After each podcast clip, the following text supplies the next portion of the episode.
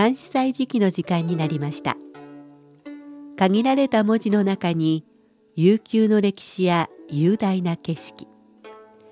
時に心のひだが織り込まれている漢詩。日本の俳句や短歌にも共通するところがあるように思います。読むたびに聞くたびに理解が深まったり新しい発見があったり。そんな監視の世界を旅してみましょう。ご案内は私高橋恵子。中国語の朗読は劉英でお届けします。11月中旬は日本なら秋竹縄。北京は集中暖房も始まり冬の準備完了。冬の足音がはっきりと聞こえてくる時期になりました。朝早く屋外を走ることができなくなったり暖かいところで生まれ育った私は寒さに弱いのですが冬には冬の楽しみもあります。冬本番が近づいて美味しくなるもの。鍋物が一番に思い浮かぶかもしれませんね。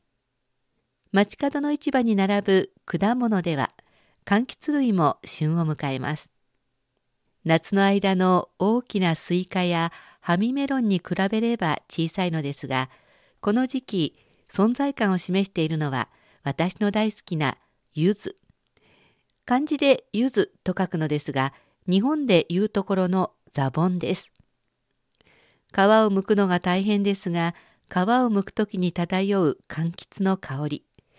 なんだか南国の雰囲気があって大好きです。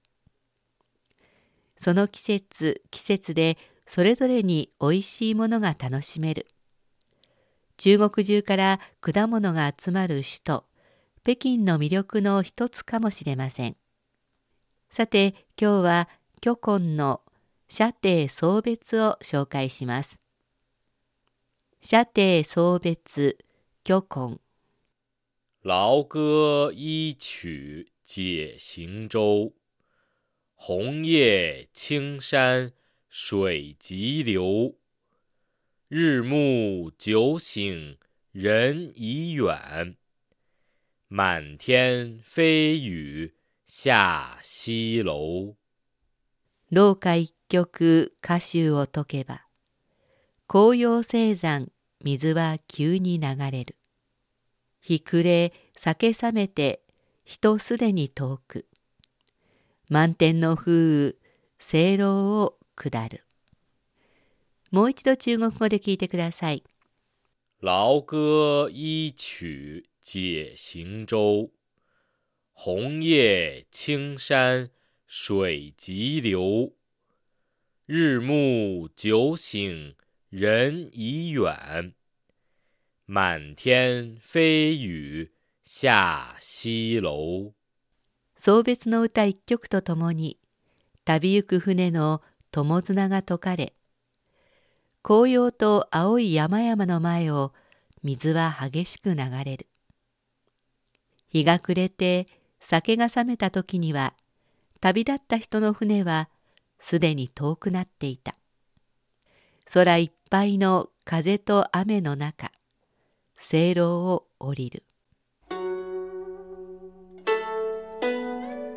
作者巨根は番頭の詩人。現在の江蘇省丹陽市の人。紳士に旧大後役人になりますが病弱なため免職され晩年は引退し故郷に引きこもりました。今回紹介した詩は「射程」というところで友人を送る詩です。タイトルにある射程は安徽省の東南部に位置する戦場市の北側にある社交亭とも呼ばれる建物です。李白も社交亭というタイトルで詩を作っています。後に送別の場所としても有名になっています。廊下とは南京付近の老老亭での歌のことで送別の歌を表します。歌集を解けばとありますが解くのは船と岸をつないでいる友綱激しく流れる川を友人を乗せた船は下っていったのでしょう。別れの酒に酔い、日が暮れて酔いが覚めた頃には、友人の船はもう遠い。空いっぱいの風と雨。これは実際の天気かもしれませんが、旅立っていった友人の運命を暗示しているのかもしれません。最後に、聖楼を下るとある聖楼は射程のことです。送別の縁を開いた時は、お酒を一緒に飲む友人もいたのに、今は一人射程を後にするわけです。紅葉と青い山、流れる水。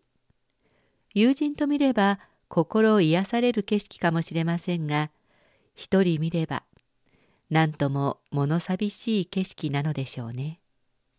では、おしまいにもう一度聞いてください。射程送別、虚根。